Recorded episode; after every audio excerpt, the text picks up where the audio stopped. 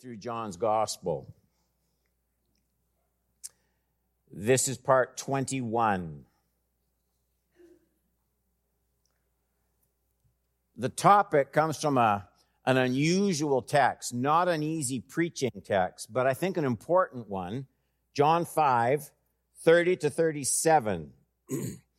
the title I gave this is Jesus tells us why the world should listen to him. His is not the only voice. There are many gurus, prophets, teachers, leaders, religions. There are all sorts of voices. This text deals with Jesus saying, Here's why my voice is the one that matters. John 5 30 to 37. Open your Bible however you have it. Always have a Bible in church. John 5:30. Jesus is the speaker. I can do nothing on my own. As I hear, I judge, and my judgment is just, because I seek not my own will, but the will of him who sent me. If I alone bear witness about myself, my testimony is not deemed true. It doesn't say it's not true. It's not perceived as true. Just here's what I think about myself. Jesus says, if that's all you have to go on, it's, it's not deemed true. It doesn't carry a lot of weight. 32.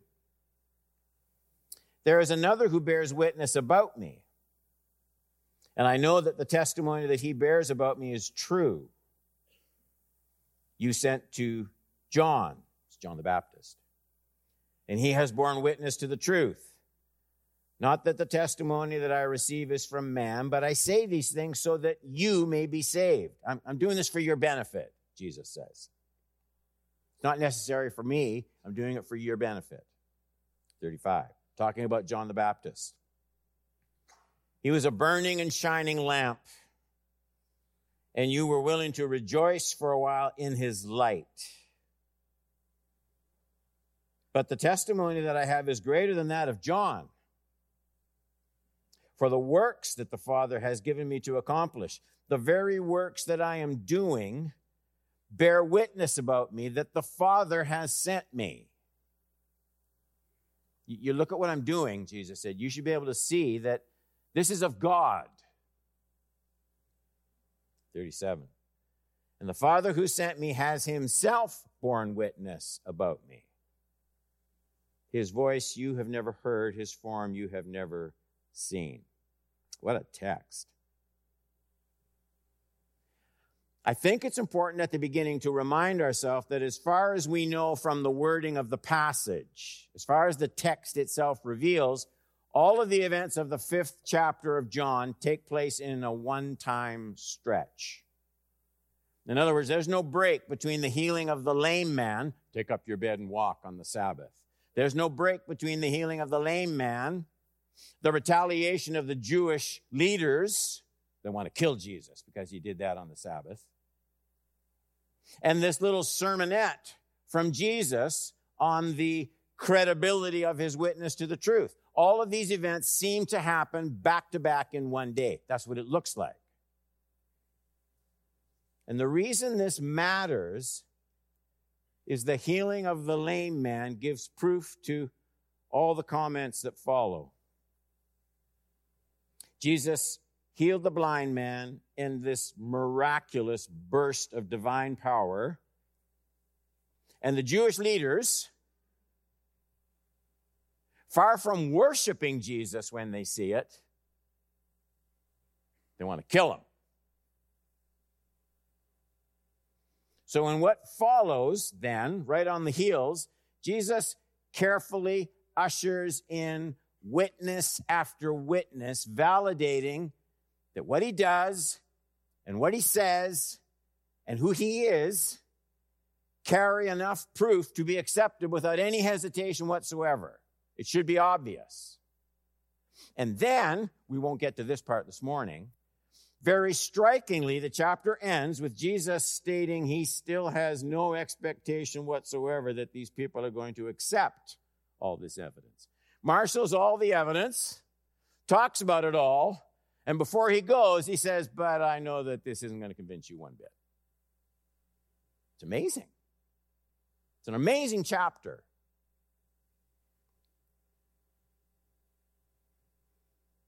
We're going to consider this text in two portions. The first today, and the second part next Sunday morning. So 30 to 37, that's what we looked at. It deals with the credentials, validating Jesus' authority, who he is, why he should be listened to. Jesus says, Mine is not just a single voice blowing in the wind. There are witnesses to who I am and my claims. And then 38 to 47 next Sunday, two reasons people will always reject such a clear testimony of Jesus Christ. Okay, so you all with me? Point number one. There's more than Jesus' personal conviction backing his identity and his authority. Let me explain. The, the whole musical, you can remember it, it, it experienced a little bit of a, of a revival, but never really got huge again. But that musical, Jesus Christ Superstar, it was based on the assumption that Jesus had views of himself that, while sincerely held, were a bit delusional. That's what the musical was based on. He wasn't so much a liar as he was pathetic. The people gathered around in masses. Jesus had compassion, he had charisma, and Jesus began to love the spotlight. And then Jesus began to believe the things they were saying about him. The main theme, if you remember it, the main theme song ends with a haunting question of Jesus' psychological state. It's repeated twice. Jesus Christ, superstar, do you think you're who they say you are? Jesus Christ, superstar. Do you think you're who they say you are? That's what it was all about. That's what this first point is drilling down into. Is all is, is all the evidence that we have just what Jesus said about himself? Do we finally have to rest our faith just in a personal conviction about Jesus, what he said about his identity? Is it just because he said so that we call him God the Son? It's the issue that makes today's text a difficult text, but a very important one. It's not a light devotional kind of text. It's got all sorts of edges that are rough, and you have to fight your way through it. In our text, here's the thing. In our text, like nowhere else in the Bible, Jesus gives us witnesses outside of his own person. He gives reasons for the credibility of believing in him. We don't have to just hope we don't have to just hope that Jesus was a well balanced person so we can trust what he says.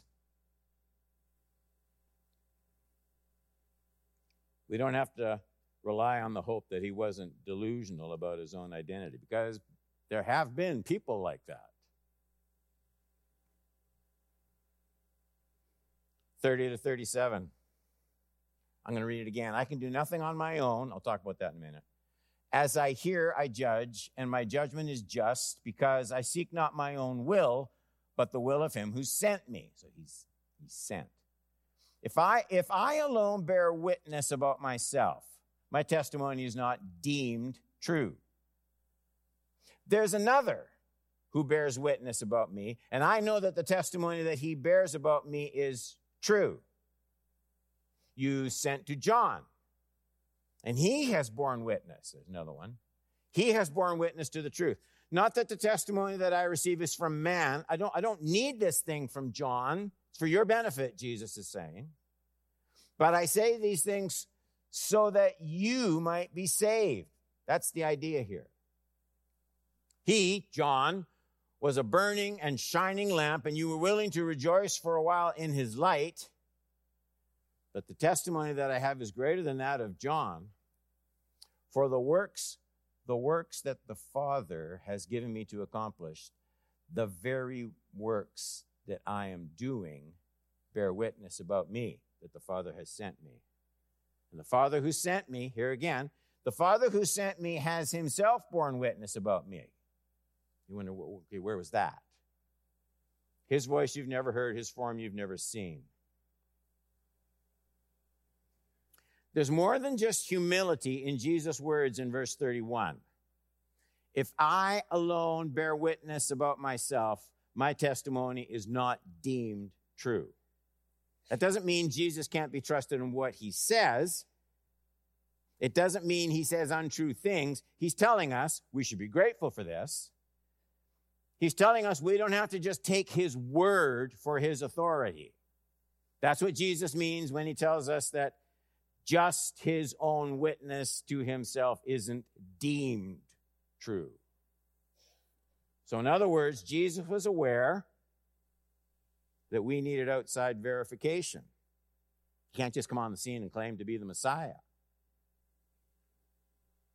This isn't because Jesus alone isn't trustworthy, but because of the nature of our fallen condition. And Jesus announces divine provision for anchoring our confidence. Jesus lists witnesses in addition to his own words, not because he's a liar, but to deepen our foundation for trust. Okay, everybody understand where we're going and why he's doing what he's doing? And I'm sure, I'm sure from what we know, the apostle John must have jumped all over these words from Jesus. He records them in greater detail than any other gospel writer. And there's a reason for that. These words from Jesus, they amplify John's stated purpose. Jesus did many other signs in the presence of the disciples, which are not written in this book, but these are written so that you may believe. That's what Jesus said that Jesus is the Christ, the Son of God, and that by believing you may have life in his name. That's what, that's what he has for you today life in his name. Life in his name. You can and you should place total, obedient trust in Jesus Christ as God the Son. You should make him ruler of your whole life. You should accept his grace and forgiveness. And Jesus said there are three external witnesses to help you put your confidence in Christ. A, there's the divine witness of God the Father. 32 and 37. There is another who bears witness about me. And I know that the testimony he bears about me is true. The Father who sent me has has himself borne witness about me. We shouldn't just rush past those words too quickly. When, when Jesus cites the Father as his witness, he's saying this. He's saying that Father God has committed himself exclusively to the Son.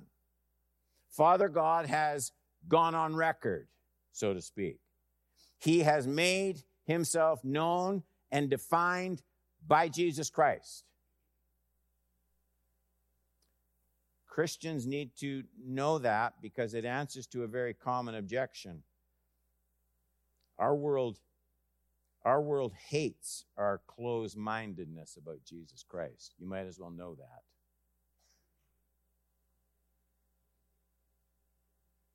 Our testimony to God the Son is seen as arrogant and intolerant. But where does where does such a witness to Christ come from? What is the source of such exclusive witness to Jesus Christ as the Messiah, the Redeemer, the Lord? Well, Jesus says it comes from Father God Himself, the only God and creator of all that is. So, what I'm saying here and what Jesus claims here is if or when the church ever alters the message of the unique, saving, ruling role of Jesus Christ. She makes God a false witness. She makes Father God a liar.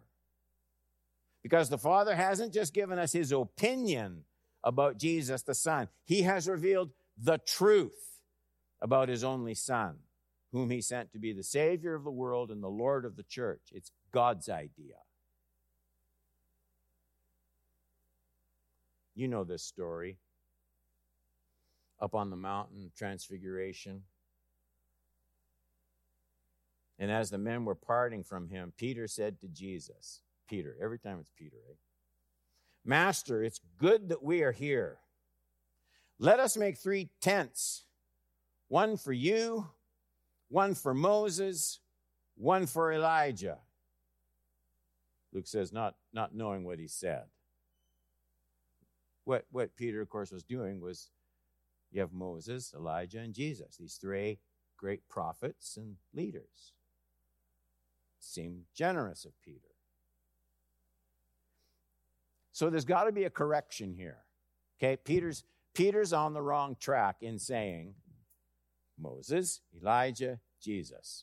Three great religious leaders. Let's honor them all. Well, that can't stand. Something's got to be corrected. Who's going to correct Peter? As he was saying, get this, get this. As he was saying these things, a cloud came and overshadowed them. They were afraid as they entered the cloud. Who's going to straighten out Peter? And a voice came out of the cloud saying, This is my son, my chosen one. And then, and then, in case they missed it, listen to him. Who's going to correct Peter? Jesus said, There's a father who witnesses to me. There's Peter, sincere, but not on the right track. Something's got to be done. God speaks out of the cloud. This isn't Jesus. Father God speaks, bearing witness, like Jesus said, bearing witness to the Son. This is my chosen. Who, who does God choose? Well, Jesus. could have been Moses, could have been Elijah. No, no, no. This is my chosen one my son. Listen to him. Chosen for what? Well, no one comes to the Father but by me. That's the rule. The witness of the Father took too long on that. The witness of John the Baptist is talked about next. It's in 33 to 35. You sent to John, he has borne witness to the truth. John's another witness. Not that the testimony that I receive is from man. I don't need this. But I say these things so that you may be saved. This is for your benefit. He was a burning and shining lamp, and you were willing to rejoice for a while. Remember, these are the people that are now rejecting Jesus, right? John 5. They're persecuting Jesus. You were willing to rejoice for a while in his light. As it turns out, John the Baptist's witness was a, a pretty costly witness. It's likely that when Jesus says the Baptist was a burning and shining lamp, 35, he may well mean that John was either in prison at the time or had already been beheaded. Human witnesses, brave, forthright human witnesses to Jesus Christ, don't have an easy time. They still don't. They still don't.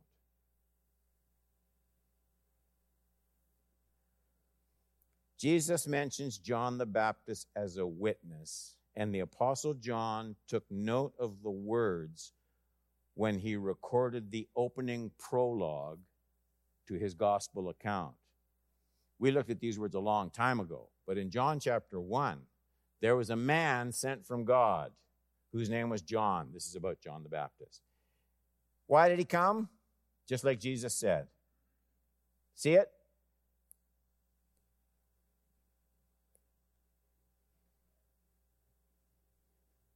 John the Baptist's witness to Christ carries more weight than you might think at first glance. Because it's not just that the Baptist is another testimony alongside of the Father, John's witness carries the validation of fulfilled prophecy. In other words, here's, here's what you need to see in the text. John wasn't just a self appointed spokesman. Jesus didn't just bribe John to say nice things about him.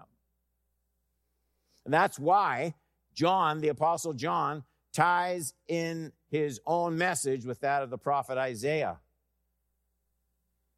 They said to him, Who are you? This is to John the Baptist. Who are you? We need to give an answer to those who sent us. What do you say about yourself? What's John going to say? He said, I am the voice of one crying in the wilderness. And then look at, make straight the way of the Lord, as the prophet Isaiah said. You see what John's doing? He's a witness to Christ. But he didn't just fall out of the sky. Hundreds of years earlier, there was a prophet who said there's one who's going to come. There's a flow of biblical history and revelation. This is anchored in something solid. John's witness was a predicted witness. He didn't just happen on the scene. There's a divine plan to John the Baptist's witness. When Jesus mentions John the Baptist as one of his witnesses, he means for us to see the unfolding sovereign plan of God in designing history to bear witness to Jesus Christ. This is why people need to think through the depth of their response to John's witness. Notice carefully what Jesus said about the response that many gave to John the Baptist. I read it, it's in the verse 35. Jesus is saying when he explains John as the second witness, he said he was a burning and shining lamp, and you were willing to rejoice for a while in his light. They were happy to have John around.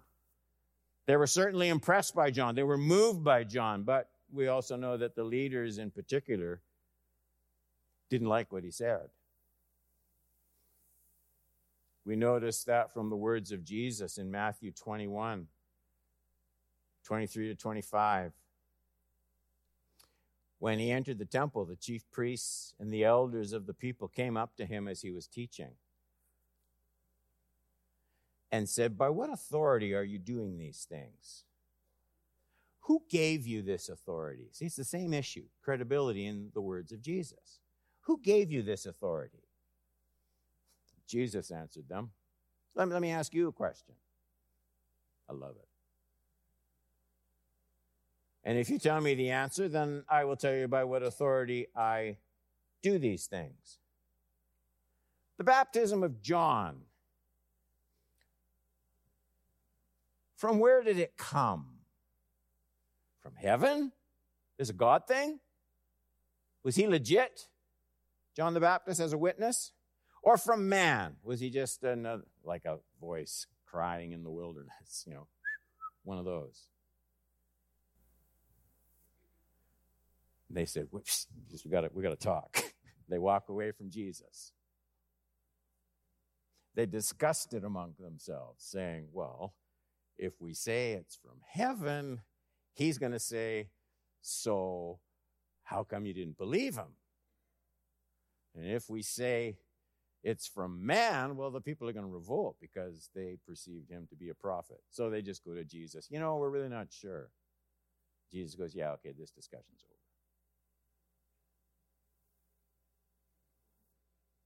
So the people were 35, willing to rejoice for a while in John's light. More than they were willing to repent and be pointed by John exclusively to Jesus Christ. You see that. You see it today as people are more willing to admire religious leaders, teachers, personalities, than be brought to humility at the cross of Christ. So Jesus still warns of a thin response. Third witness, C. There's the visible witness of the works of Jesus, apart from his words. Not just what he said, what he did. 536. The testimony that I have is greater than that of John. Okay, this is more important than even John. And John was a fulfillment of prophecy. For the works that the Father has given me to accomplish, the very works that I am doing. He repeats it. They bear witness about me that the Father has sent me. Do you remember when John the Baptist was in prison and began musing? There's a human side here that the honesty of Scripture.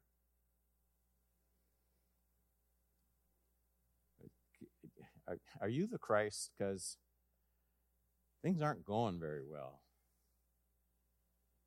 Is that you? Cancer's not going away. My kids aren't serving the Lord. Lost my job. Are you are you the Christ? Like or maybe we should, John. John, this John the Baptist, maybe I don't know, maybe we should look somewhere else.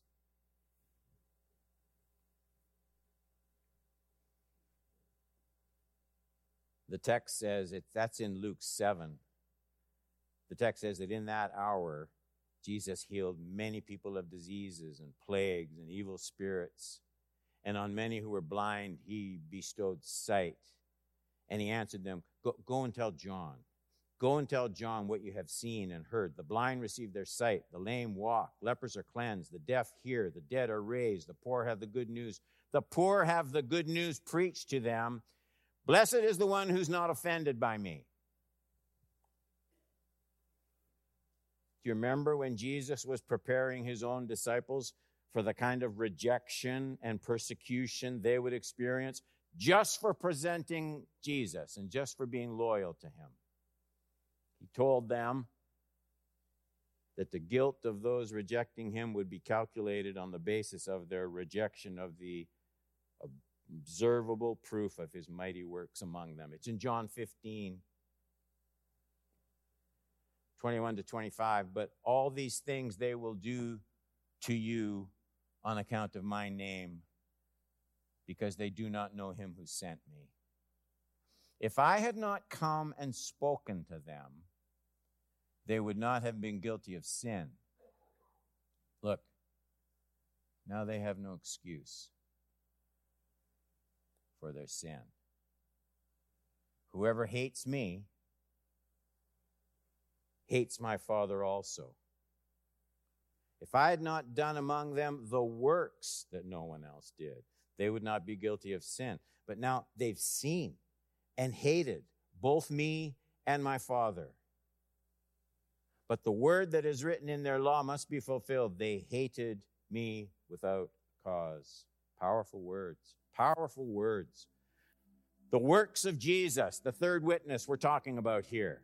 The Father, John the Baptist, the works of Jesus. They're recorded in the pages of the New Testament. They're right there. They're witnessed in the church of Jesus Christ.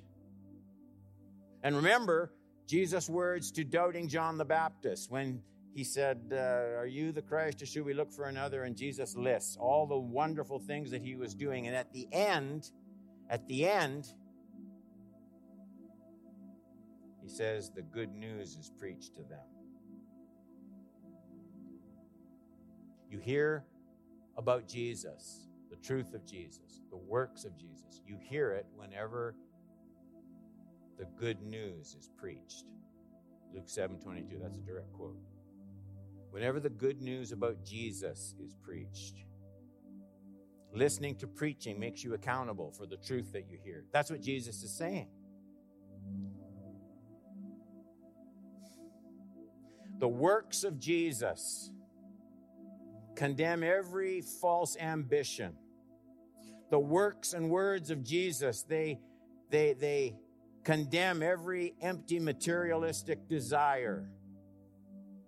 The works of Jesus get the world ready for either repentance or judgment. That's why it's so ex- striking that these remarks about the witness of the works of Jesus, they come right on the heels of healing that lame man by the pool. And the people wanted to kill Jesus when they saw it. How do you help people like that?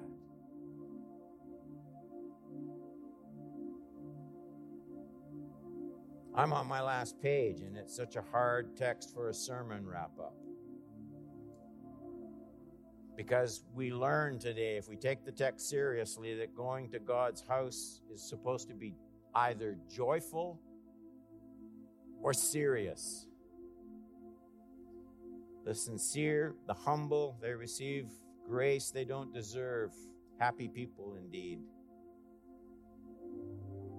But there's always a needed alertness when divine truth is coming at us. We're always being made, according to Jesus, we're always being made more accountable by increased hearing. God demands that a hearing of the truth is always accompanied by repentance, fresh repentance, and obedience. That's what ongoing faith looks like. You, you let the truth of Jesus inside your life where it hasn't been before. Oh, he's a credible witness. The Father said, This is my chosen one. Listen to him, the one who created you. The one who created you said, This is my chosen one. Listen to him.